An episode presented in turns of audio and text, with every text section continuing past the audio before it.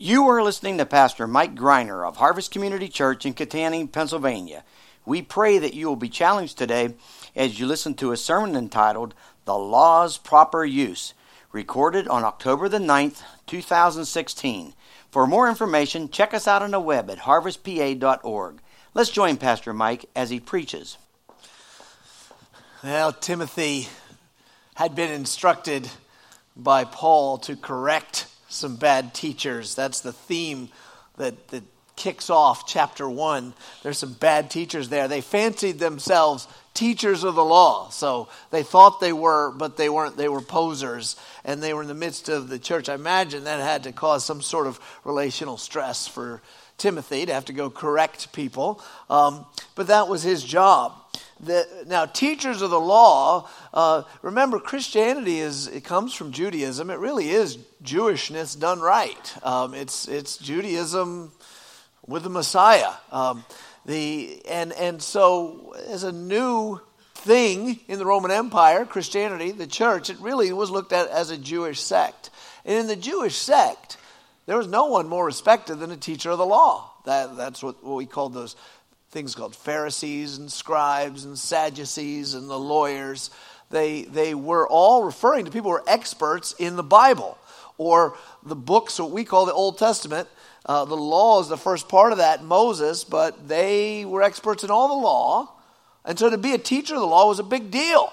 It was like the title of pastor is today. It meant well, I don't know if that's a big deal, but it was in religious circles a big deal. That, that so to be in the church to be a teacher of the law, that's what they wanted. Um, but when Jesus arrived, this thing called grace took over, and, and a teacher of the law. I mean, that almost sounds scary, doesn't it? Could you imagine if every time you came to church you heard the teacher of the law will come? You can hear me just reading rules to you. Do this, do that. If you don't, you will die and you'll go to hell. And um, the, so, so how, this is how you must behave. But Jesus arrived, and then there was grace. And, and we don't see, we don't see the leaders of the church ever described as teachers of the law because Jesus was strange in this way, at least to the locals. As, as someone who had prestige among the Jews, uh, he was like a, a populist guy. He, the people loved him. The teachers of the law were not impressed with him. In fact, he would hang out with the worst lawbreakers. He would go to their homes. He would party with them, not in a sinful way, but he would be there with them, the lawbreakers. And he seemed to claim that God's first concern were the least obedient humans, the bad guys, not the good guys. And, and then who he gathered to make his own, he, he gathered his own teaching team uh, with, with 12 guys at the center. And he did not gather scholars, he didn't gather people with what we would call the equivalent of a Bible college or seminary degree, people who were ordained in the ministry because of their great learning. In fact, he, he skirted those people and he invited to, to learn from him fishermen who'd never been to advanced learning and, and tax collectors who were just profiteers, really, and, and, and politically motivated zealots. And he said, You guys come here. And he trained them. And he said, uh, You're going to be my teachers, really, what we could call teachers of grace. Uh, you know, they're not called that, but I'm calling them that. They weren't teachers of the law. They were teachers of Jesus, a new way of thinking, teachers of grace. And though the teachers of the law had all the power in Israel, these 12 men, the Bible said, turned the world upside down with the message of grace. See, in God's church, brand new as it was in the first century when this letter was written, teaching the law in the old way was not to be done. Jesus was to be taught, and that meant something called grace, which, which for us often is just the prayer you say before you eat. But that's not what grace is. I don't know why we call that grace. Why do we even call that grace? Say grace. That's, I don't know. I, am always freaked out by the, the prayer before the meal. It's just a personal thing that always gets my head weird. I, I never understand it. Um, uh, when I say thank you to God for the meal, if, if you ever ask me to pray, so people are often disappointed because I'm the religious guy. And they well, the religious guy's here, ask him to pray. And then so I pray. And I say things like, God, thank you so much for bringing us together and giving us food. In Jesus' name, amen. There's no blessed to our bodies, no thines and thank you and bounties. I don't, I don't get that. That's not grace, it's a prayer. Grace is the free gift of God of eternal life. And it's, it's in some way has to relate to the law.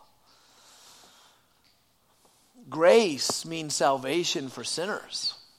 So when we see Paul say, you got these guys who are think they're teachers of the law, but they don't even know what they're talking about. You can't help but think that Timothy is stopping people from teaching in a legalistic manner. So let me read our text for today. It's going to be verses 8 to 11. And we'll jump into the law teaching here.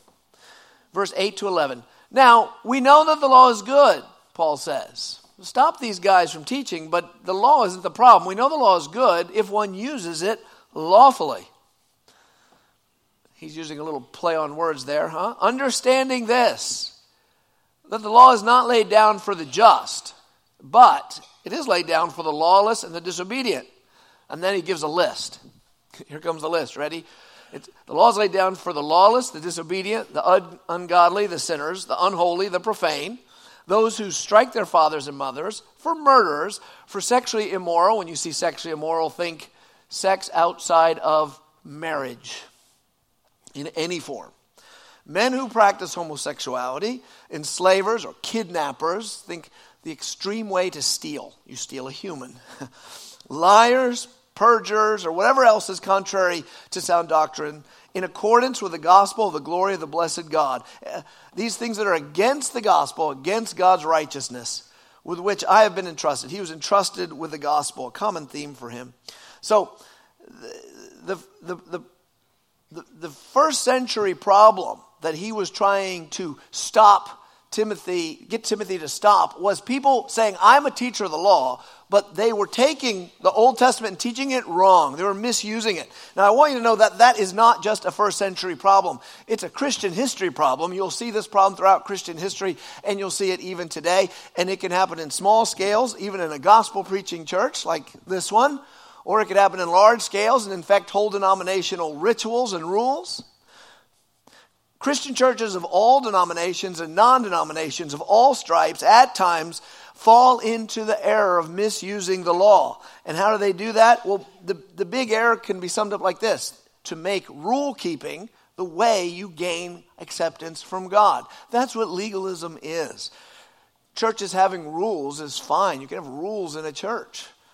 But as soon as you cross the line and say, if, if you as an individual don't keep these rules, God won't be pleased with you. And if you do keep these rules, He will be pleased with you. You have walked into misuse of the law or legalism. And, and it's, it's, it's, it's ripe in church history. It's, um, and, and you can pick anyone. You can pick anyone from, from Baptists to Catholics to, to Pentecostals. You'll, you'll find people who, who, who, who have been trained if I want to please God, I got to do this. And then they have a list of things they have to do. And that's all they know about relating to God. I have to, back in the old days, not play cards, not go to movies, wear a dress a certain length, have my hair a certain length. Now, I know that's pretty much gone today. You don't hear so much about that. Maybe we go too far into license now. We're like, ah, there's grace, do anything you want, which is not correct either. So the question of using the law correctly is as relevant to us today to keep us on the right path as it was then. So, what I'd like to do is take just notice three tr- truths from the text and, and try to walk through simply a good use of the law versus a bad use of the law. Um, this, this is only the opening the door on a very big room. this is like going to a very big library, taking one book and looking at it, and all the books are on the same subject. When you talk about the law and grace, man, just start studying Galatians and Romans in depth. And, and so I'm not presuming that this is the final word on the subject, it's just the beginning.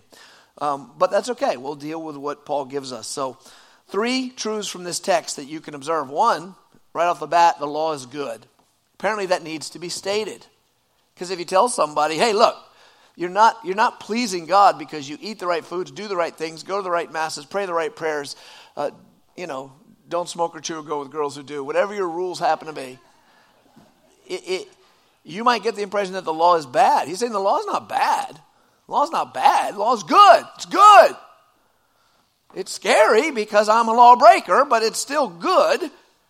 Problem isn't the law, problem is me. Sometimes people think that, uh, that, that if you come into a church, you're going to run into a God who lays down the law and he, it's just a big cosmic buzzkill, right? God's a buzzkill. He, he knows I'm enjoying life. He doesn't want me to enjoy life, so he sets up a bunch of rules to take good life away, like a mean teacher or a principal of a school just sets all these rules just to make my life miserable, and that's God. Well, that's not right. God's laws are expressions of his goodness. They're not an arbitrary standard that he comes up with just to torture humans. They come out of his character, they come out of who he is. And since he made us in his image, look at it this way if everyone in the world followed all of God's laws perfectly, everything he said was right and good, and did nothing that he said don't do, for one week, do you think the planet would look the same for the rest of your life? Just think about that. Everyone who steals would stop stealing. Everyone who lies would stop lying. Everyone would fix everything they broke. Just one week of that, governments would change. Governments would probably fall and have to reform. Families would change. You know, the, we'd empty out uh, prisons. I mean, one week of following God's law, and the world would be an amazing place. So, law is good. Of course, that's not going to happen. God's law is given to mankind as a benefit. It's good news. It's like, you don't know this, let me tell you this. You have all your own kinds of laws. You invent your own religions. You have a lot of freaky laws. Like that was the one that when we were in India at, the, at that Krishna temple, you, you say Hare Krishna, Krishna, Krishna, Hare, Hare, Hare, Hare, Krishna, Krishna, Krishna. And I'm not kidding. It's just like that, a, a phrase like that. Say it 108 times and you'll be happy. Well, there's a law. It's not God's law and it's stupid. You're not going to be happy. You're going to be brain dead. People come up with all kinds of laws. God kindly revealed his law through Moses. This is how righteousness is attained. Obedience brings freedom peace, and joy. Obedience is such a bad word to humans because we don't like to submit. Submission is a bad word. Obeying is a bad word. I'm free. Nobody tells me, you're not the boss of me. Kids know how to say that from the time they're three, four, five, six. No one has to teach a kid to say, You're not the boss of me. It's in the machine. When they're grown up, they don't say, You're not the boss of me, but that's really all they're ever saying. But obedience is the way to peace. Obedience is the way to joy. If you're obeying God, because He knows what He's saying to do, He'd never lead you wrong. Psalm 19, 7 and 8 says this The law of the Lord is perfect, reviving the soul. You know, David said he used to just meditate on the law. Just pop open some Leviticus and start meditating on that. You might think, well, that's the boring part. It is boring at times, but if you stop and meditate on it, you might get a sense of justice and of fairness and wisdom. The testimony of the Lord is sure, making wise the simple. If everyone in the world tells you you're a simpleton, here's your, here's your prescription. Here's what you do. well, I can change that. The precepts of the Lord are right, rejoicing the heart. They should make you happy. And the commandment of the Lord is pure, enlightening the eyes. So Paul's reminding Timothy look, I'm not saying that law teaching is bad, the law is good.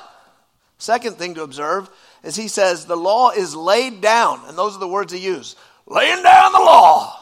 To lay down the law. Well, that's, that's a term Paul uses here. The law is laid down to instruct sinful mankind only. It, it, there's the way he says this, the impression is well, he, he says it's not for everybody, it's for sinners. Sinners need this. Lawbreakers need to be corrected. People who never break the law don't need the law, is his point. Lawbreakers need to be corrected and they need to be restrained. The impulse to do evil is in human beings, it is in me. I, you know, back when I was a kid, watching Flip Wilson on TV, on one of our two channels, not counting the one way up high if you use the other knob. I just took some of you back, and the rest of you have no idea what I'm talking about.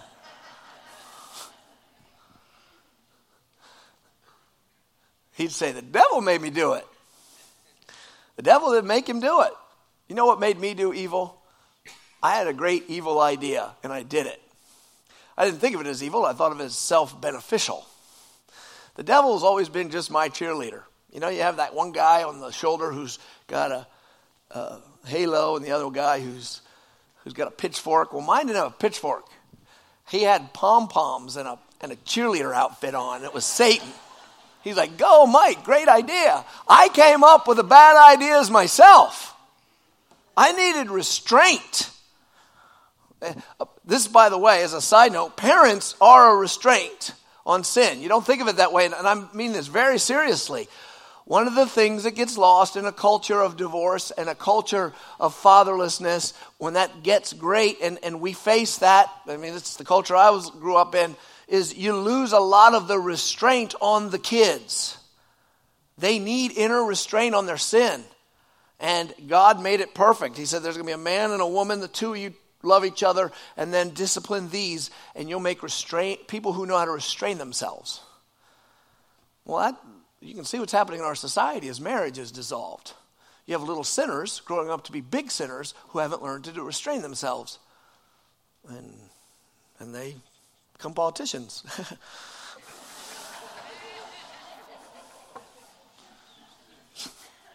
yeah, when I look at all the political ads, I don't know whether to laugh or cry.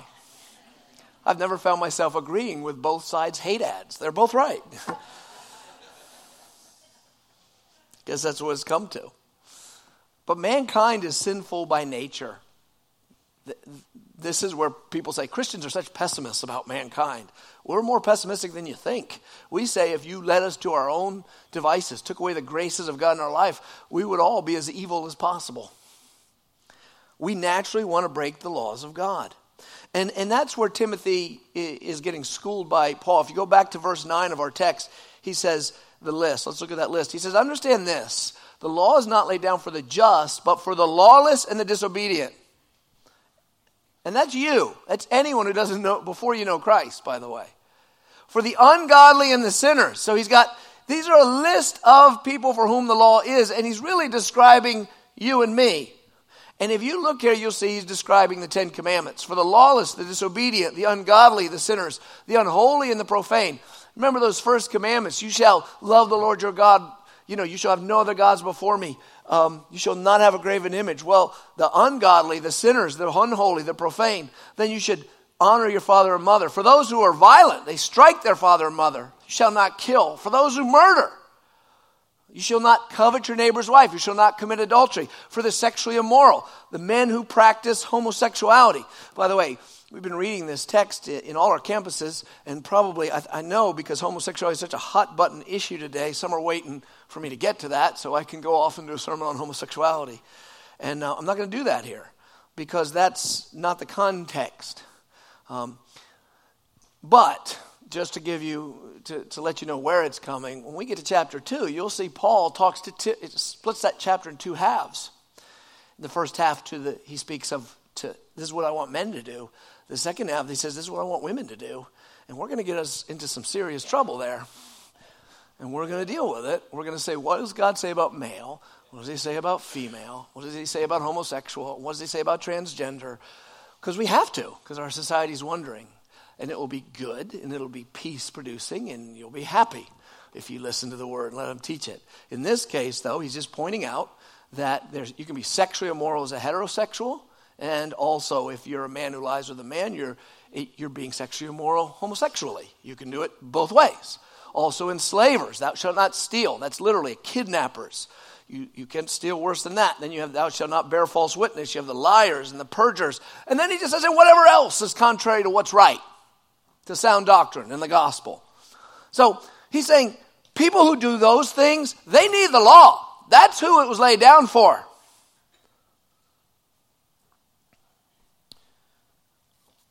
We're going to skip to Romans for a second, chapter 3, verse 19 and 20. Here comes, ready? Paul says, Now we know that whatever the law speaks, it says to those under the law. Now we're not going to break down all of Romans 3, but you can see Paul is consistent in his teaching in 1 Timothy with a theology he builds in Romans and Galatians, by the way. He's saying, we know that whatever the law says, it speaks to a certain crowd. Who? Those under the law. There's a picture for you. The law is above your head. And what's it, what's the law do above my head? Well, it, it lists out this is God's righteous standard, and it's much higher than any human standard. So, this is God's righteous standard, and here's your behavior. And here's where you fail. And with me, literally, and with you too, you might think, well, there's probably 10 ways I failed. No, no, no, there's thousands. When you start to compare yourself, if I compare myself to you, I'm all right. We can do that safety and numbers thing. Well, it can't be that bad because I'm not any worse than they are. Don't be fooled by that. God doesn't judge you that way, He judges you by Himself. So the, the law is above me. But then the law make sure it's well known that there's punishment. God will, that God will not coexist with sinners like me. That there is a place called hell for me to punish me because I am ungodly. And that's right above my head. I'm like, I need to get away from that. But like, you know, like uh, uh, Pigpen, you know, his cloud just goes with him. I mean, it's. The law says it's because those who are under the law. Why? So that every mouth may be stopped and the whole world may be held accountable to God. So here's an interesting thing is Paul is saying that the law is just for lawbreakers, right? It's just for lawbreakers. But here he's pointing out that everybody is a lawbreaker. The entire world is held accountable to God, and the entire world is guilty of lawbreaking. Verse 20 For by works of the law, no human being will be justified in his sight.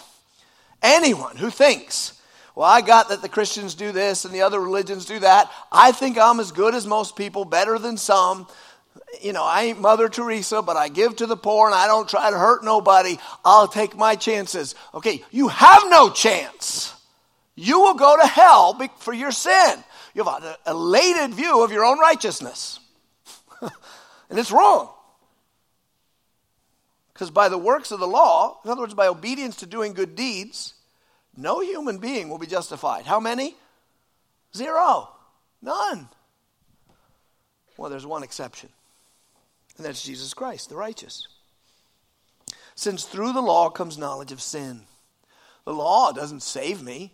And, and see, this is the classic, normal way that we all get religion wrong. And you get this wrong, you don't have to be taught it, you just get it wrong. If you're a good boy, you go to heaven. If you're a good girl, you go to heaven. One, two, three, four, five, six, seven, all good children go to heaven. The ones who swear never go there. One, two, three, four, five, six, seven. Well, that put me right in hell right there, that little poem. Found that in a Cracker Jack box when I was a little kid. I, I couldn't sleep when I read that. I'm not kidding. I was like, I'm, I'm toast. Thing is, it was true. It was true. The law shows me how bad I am. Okay?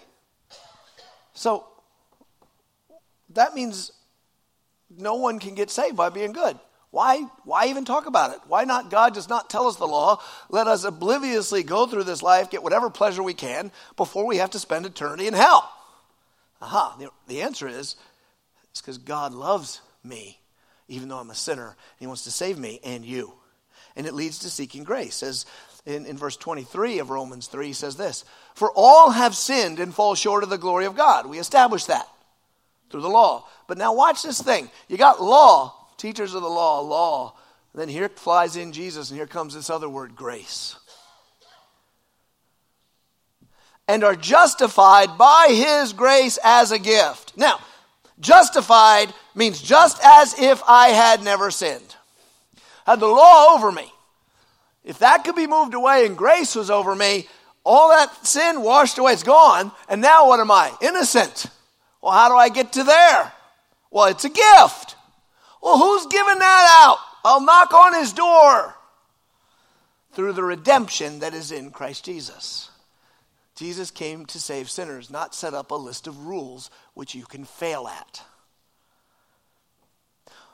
Whom God put forward as a propitiation in his blood. Now, this is a wild idea. What it means is God sent his only son, who is Jesus is God forever. There's one God exists forever in three persons. That means forever, forever, backwards and forwards. It's one God, three persons. I can't understand that. Welcome to the human race. None of us can, but that's what the Bible reveals. But at one point in time, he took on a human body. He didn't stop being God, he remained divine, but he also took on a human nature. And that human body, guess what he did? Jesus didn't need the law. Why? He's not a lawbreaker. Nothing in him. He didn't need someone to say, Thou shalt not. He didn't need it. He never wanted to do it.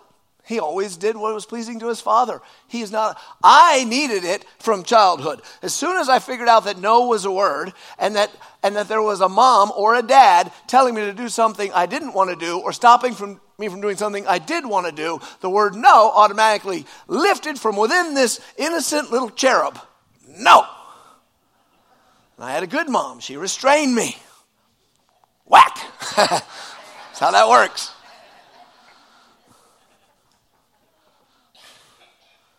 It was a gift. But Jesus didn't have that problem. Imagine Mary with Jesus. He had brothers and sisters after him. Could you imagine being his little brother? Why can't you be like your brother? Mom, there are deep theological reasons that I've yet to understand, but I know I can't. Why can't you be like him, Mom? whack! That'd get you a whack right there. So Jesus kept the law, he fulfilled the law. He was the one man. Now, the Bible says the wages of sin is death. Well, did Jesus sin? No. Should he die? No. And there's the magic. The Bible says if Satan understood what he was doing, he would not have tempted anyone to send Jesus to a cross because that's how he was undone. The beautiful, the deep magic in C.S. Lewis kind of Narnia terms was that if you take the innocent one and slay him, then all his kind, human, can be forgiven for their sins. The innocent one in the place of the others. That's called a propitiation. And that means that Jesus Christ satisfied God's anger at sin. Because he is angry at sin. Not out of control, but angry at me for my sin. But Jesus Christ takes that anger away because he took the sin away. How? And that's why it's easy for him to forgive me or you if you receive Christ. As a side note, that's, you know, our, our women are thinking uh, about forgiveness this year as their theme. And that's where your power to forgive comes from. It's really easy to forgive someone if someone can take the anger away.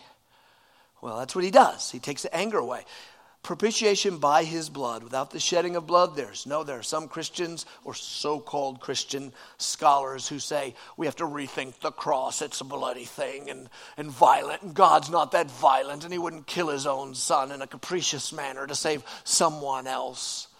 Well, they're just full of Satan when they teach that. I don't care if they have a nice collar or a tall hat or a lot of degrees, and they're quoted in Time magazine.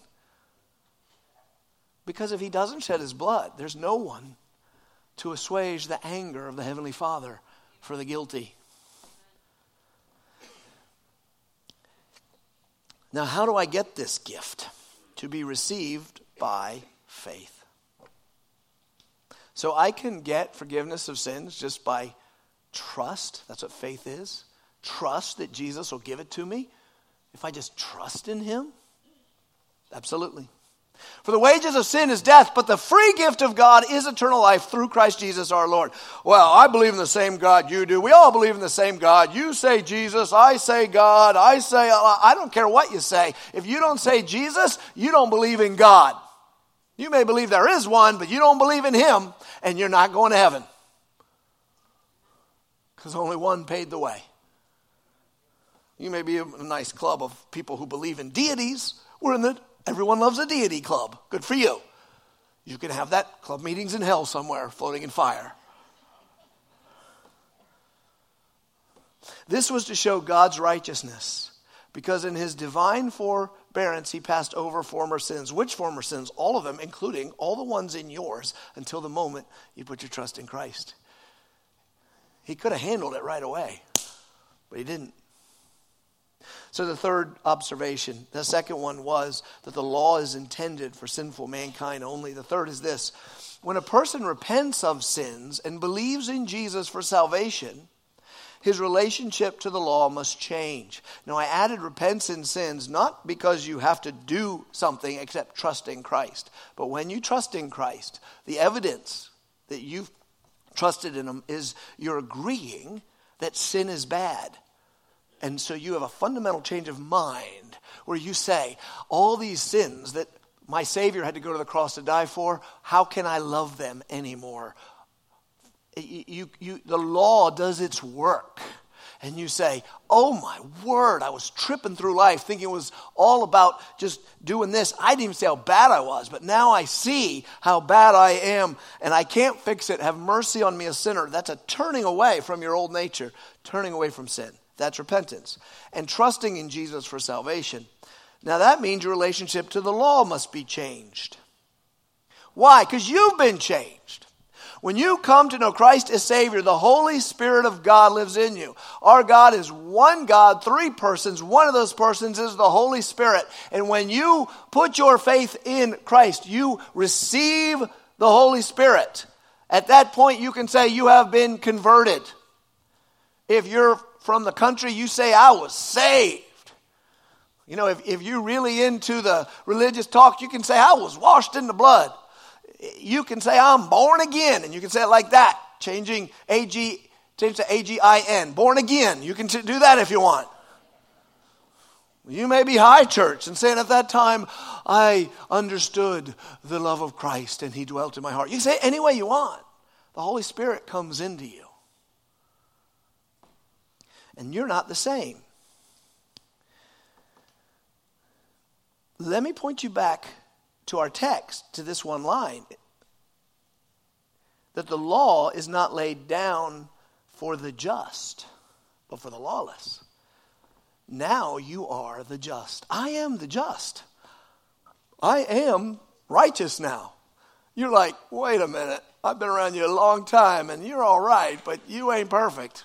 Got you there. I am, you're right, I'm not in that sense, but I'm under grace. I look up, I don't see law no more. Jesus Christ took that away. I'm under grace, and grace says I'm always accepted, always loved, always innocent, always righteous. I, my relationship with the Father is, is the same when it comes to my guilt or innocence as the Father's relationship with the Son. And of the Son, he said from the clouds, This is my beloved Son, in whom I'm well pleased. Now he looks at you, if you know Christ, and he says, This is my daughter, in whom I'm well pleased. And she goes, like Mary, when the angel came, Me? Yeah, you. Well, you didn't see me yell at the kids a second ago. Oh, I saw it. We're working on that. But the blood of Christ has cleansed you from all sin. So now I'm pleased with you. Grace means his face is always shining on you. And here is the proper teaching of the law because the Christian always wants to go back to the law. That's what we're tempted to do. Well, now that God saved me by grace, I better sh- shape up or he's going to kick me out. Well, that'd be law, wouldn't it? Another place, Paul says, Romans 6 14. For sin will have no dominion over you, since you're not under law, but under grace. So you see the fundamental shift? You move from being under law to under grace. So now you can see why Paul says to Timothy, look, stop these guys who think they're, you, you can't teach, you can't get up there and just go through the Ten Commandments and say, look how you don't measure up. Shape up, you idiots. You're talking to people who know Christ, they're just. You need to talk about stuff that makes sense. And it means as you as a Christian, you have to learn to think differently. Some many people think, well, I prayed the prayer, I got saved, that's it, and they don't know their Bibles, they don't know their God, they don't they don't understand anything, and they, if they are saved, they're failures the rest of their life, and some of them might not even be. Because you have to change the way you think because you naturally think law. You naturally think law. How do I know this? How can you test it on yourself? How do you treat other people who mistreat you? Think about that right now. Who would you give a $100 to as a gift? Now, think of the ones you wouldn't and why. And you'll come up with people that you know and a list of reasons they are not worthy. That's your natural way of thinking. It's law. And it's the way you think God thinks of you when you're in your old way. So you got to change the way you think. Romans 12, 2. Do not be conformed any longer to the pattern of this world, but be transformed by the renewing of your noodle. So let me ask the question then if we're going to renew our noodles, how then are we to relate to the law as believers? Paul's righteous use of the law in teaching includes telling believers that being free from punishment gives freedom to lovingly serve one another. Now, that's not everything about how you relate to the law, but it is, it is the central thing. Paul's righteous use of the law in teaching Christians like you includes telling believers that being free from punishment gives freedom to lovingly serve one another. You're not under the law, but you're under grace. That's an improvement. That's a step up. What's it mean? It means you no longer have to try to keep rules and keep from failing, but rather you're forgiven all the time so you can serve all the time freely as choice. You know, people often really struggle with this. Well, if, if Jesus forgives me, why should I do good? Why don't I just go do bad? The question doesn't make any sense as you learn about grace. It only makes sense in a very strange and rudimentary way. Like if someone gives you a puppy, you go, oh, puppy, and you love the puppy. And then they say, no, no one's going to do anything to you if you crush this puppy's head with a rock. You're going to be like, well, that was the weirdest thing in the world to say. Why would I crush its head with a rock? I, it's my puppy. I love my puppy. I'm not a puppy crusher anymore. I've been saved. it doesn't make any sense. It's the same. Well, now that Jesus forgiven me, why wouldn't I go out and sin against him every day? wait, wait, wait. The Holy Spirit lives in me. He doesn't want to sin against him every day. I went from powerless over sin to hating it. And when I see it in myself, I hate it all the more. So I'm free right now. I am free. I don't have to do good to please God. He's pleased because of the blood of Christ. And that leads to the question why do good? Why would I do anything else? Why would I do anything else? And what would motivate me to do it to do good? Well, now I really am free and I really can love God. Love the Lord your God with all your heart, soul, mind, and strength. You can't love unless it's free. Any, any, any boyfriend knows this, or husband knows this. You make a plan, you want to do something for your girl, show her you love her.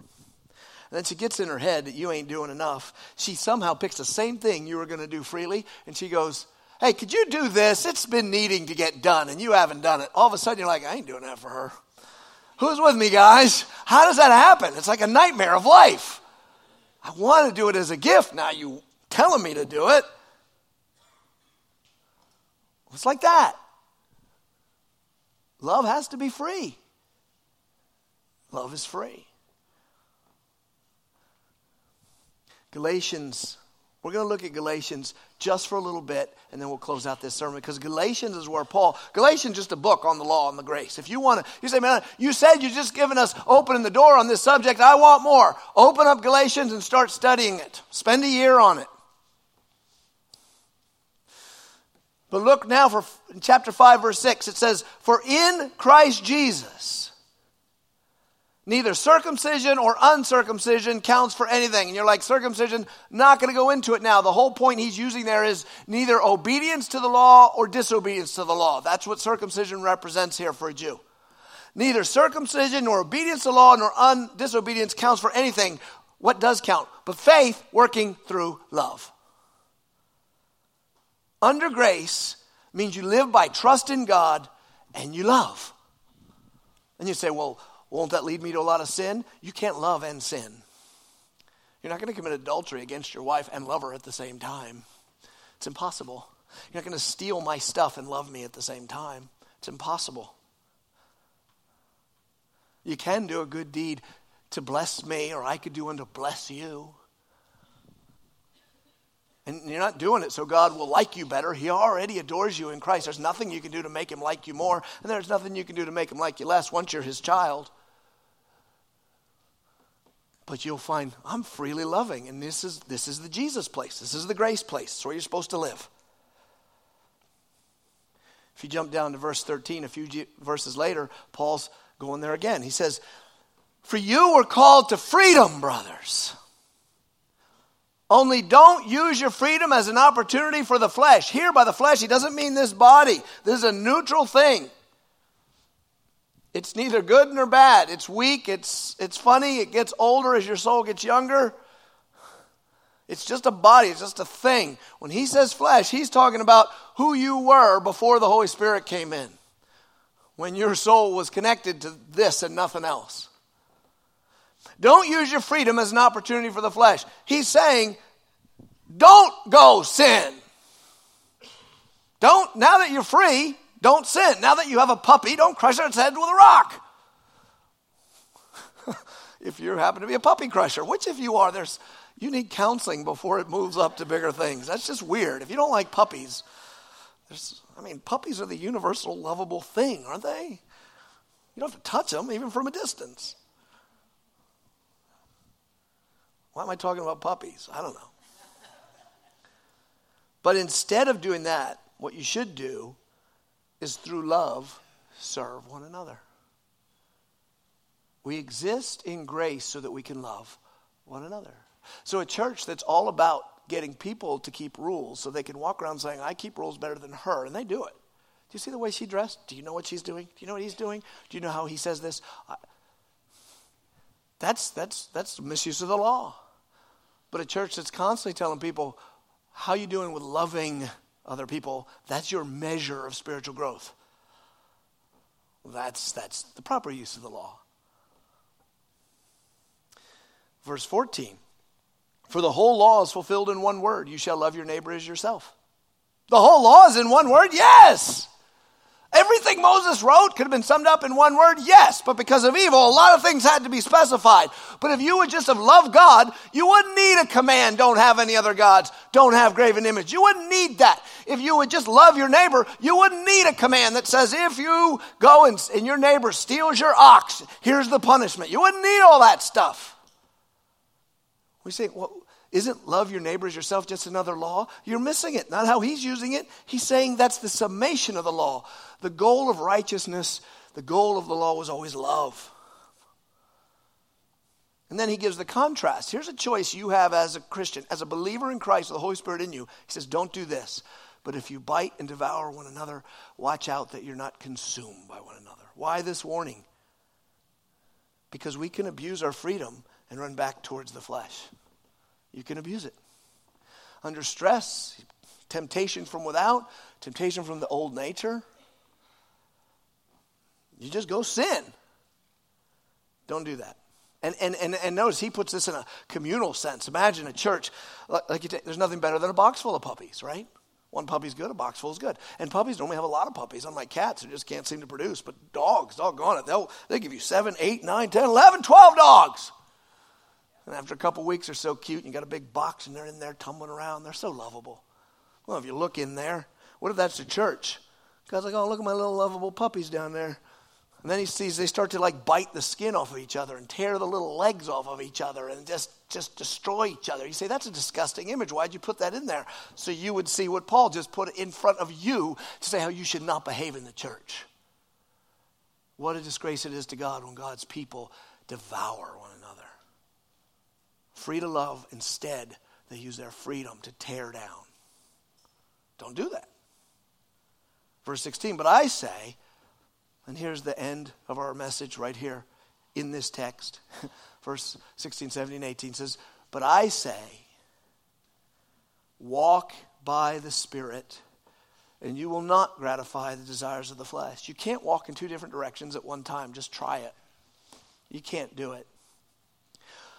So, so, so the Christian life, living not under law in order to please God so that He doesn't throw you to hell, because He's already pleased with what His Son did, and you humbly receive it. The Christian life, though, is saying, I got two voices in me now. One is the living Holy Spirit that I'm going to be with forever and ever and ever.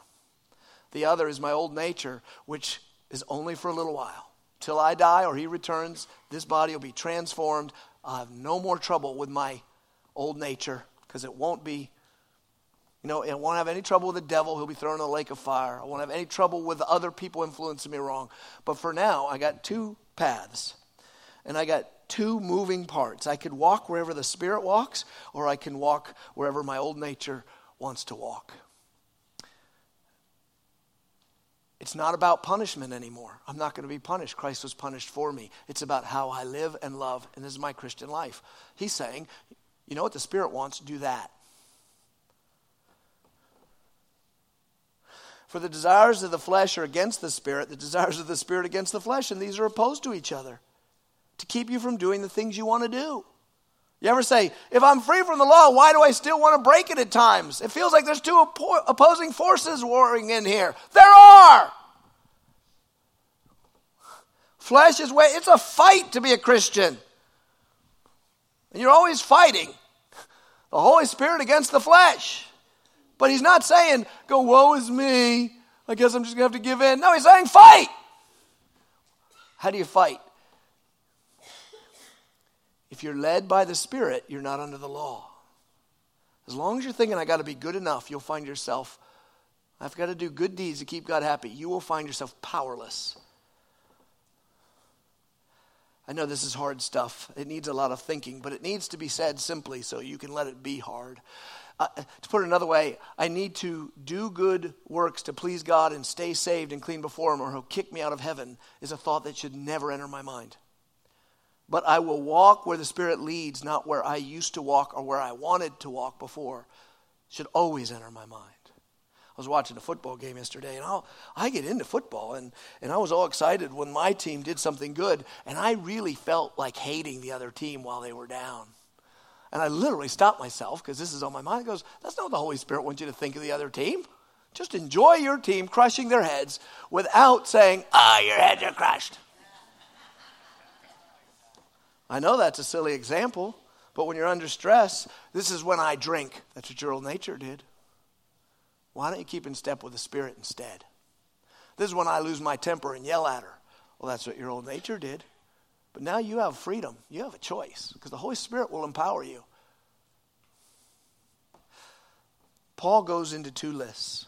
Let me show you these two lists. So that's the heart, walk in the Spirit. But then he goes right into two lists. And, and I want you to consider these two lists in your soul, in your life. The first is a list of works, the second is a list of fruits. What's the difference between works and fruits? Works, you, you're building something, fruits just grow. And I want you to look at yourself as you read this list, or two lists. First, verse 19 of the same chapter. For the works of the flesh are evident now, see if you don't see yourself in this list.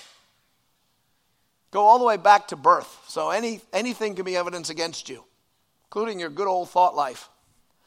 Sexual immorality, it's any sexual sin, impurity, sensuality, idolatry, sorcery, which is pharmakia, that's drug use, enmity, strife, jealousy, fits of anger, rivalries, dissensions divisions, envy, drunkenness, orgies. I don't think we do, or- they're not in these days. They were in the Romans, but I think that's porn, it was like an orgy.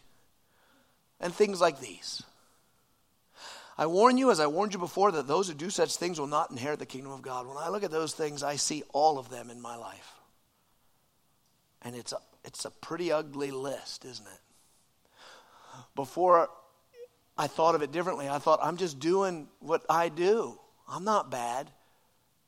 But look at that list. How about you? Do you really think you're a good person? Even in your thought life, you weren't doing those things. Now, do you think you're good before God? You're not, are you? That's your works. It's what you produced. People say, well, why didn't God let everyone into heaven? Do you want to go to heaven where that is in every soul and every heart? I don't want to be there. So he sent his son to die and take it away and put in his spirit. And now look, he says this. Here's another list. But the fruit of the spirit is love, joy, peace, patience, kindness, goodness, faithfulness, gentleness, self control.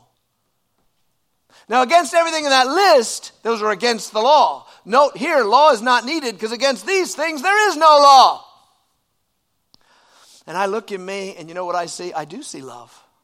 As much as I'd like, no, but I see more than there was. For me, before I was a believer, anger was huge for me. Fits of anger, wrath, rage, flying off the handle. And I could stare at my belly button all day and give you all the reasons and family history of why I could justify it, but I'd just be giving you a bunch of crap. For it doesn't matter why. Me, the sinner, would always lose my temper under stress, say awful things, break things. When I became a Christian, for the first several years, I was so frustrated because I could not get a hold of my anger. Why can't I stop feeling angry? But the beautiful thing was, as I look back, I was getting hold of it. I'm, I have a lot of self control now. I'm not perfect, but compa- I was. Why? Because the fruit of the Spirit was growing in me something I wasn't responsible for. All I had to do was stay in Christ, stay in His Word, try to walk where He walked, not where my flesh walked. And there it is, it's just growing. And so, if you, do, you have, do you ever see these in you? Do you ever see joy in an unexpected moment, peace that you didn't expect, patience, even a little bit more than you used to have? Kindness, goodness, faithfulness, gentleness. Well, those, the Spirit is growing in you. And so here I've got the works of the flesh and the fruit of the Spirit. And what is Paul saying to us? Verse 25 of that same chapter, he says, If we live by the Spirit, let us keep in step. I love that phrase, keep in step with the Spirit. I just see the Spirit walking this way, and I'm like, well, I got to, okay, he's left foot, right foot. Here we go. And it also means I find that I cannot listen to myself anymore. You want to be frustrated, right? It happened to me this morning. I was looking out the window and I saw something I didn't like in my yard. And I knew someone, not me, put it in my yard. And I thought, now I have to go clean that up out of my yard. It doesn't matter what it was, it wasn't a big deal. And the first thing I want to do is become very impatient. And, and I, because this is on my mind, I thought, where's the Spirit going with this? Spirit ain't going where you want to go, being impatient and find out who you got to yell at. Spirit said, okay, someone did that. You don't know why, you don't know how. They probably had no idea that you were going to be annoyed. Spirit says, patience. So I said, okay, I have a choice, don't I? I'm going to keep in step. And I wasn't doing it so, so God would love me more because there's nothing I can do to make him love me more. I wasn't doing it for that reason. I wasn't even doing it because it's the most effective of getting way of getting stuff out of my yard. If you go yell at somebody long enough, they'll stop doing stuff. I was doing it because it felt so much better to walk in the Spirit. And I liked myself better at that moment. And I came to church to preach to you. My friends, that is the Christian life. Keep in step with the Spirit. He's there. That's your application. With all your heart, soul, mind, and strength, love the Lord your God. You're free to. Well, that means all your energy. All your energy, get passionate sometime.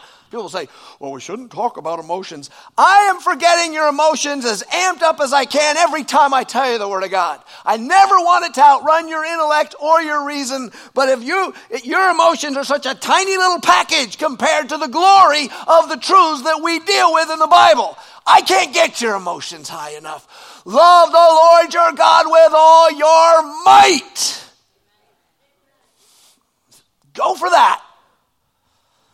And when your old nature comes, I got to keep in step. And when you blow it, we have an advocate with the Father, even the Lord Jesus Christ. Run back and say, Father, blew that one. Put me back on the trail.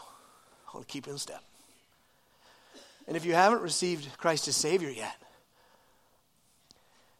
I made it as clear as I can make it. But just in case I didn't, the law of God is saying you will go to hell and it'll be righteous. You will have no argument. If you do not get out from under that punishment, you're not going to ever be good enough Jesus was good enough for you. Run to him and believe in him. Ask him to save you. Thank you for listening to this sermon from Harvest Community Church. We invite you to join us at any one of our four campuses located in Kittanning, Petrolia Valley, Indiana, and Freeport. For more information, check us out on the web at harvestpa.org.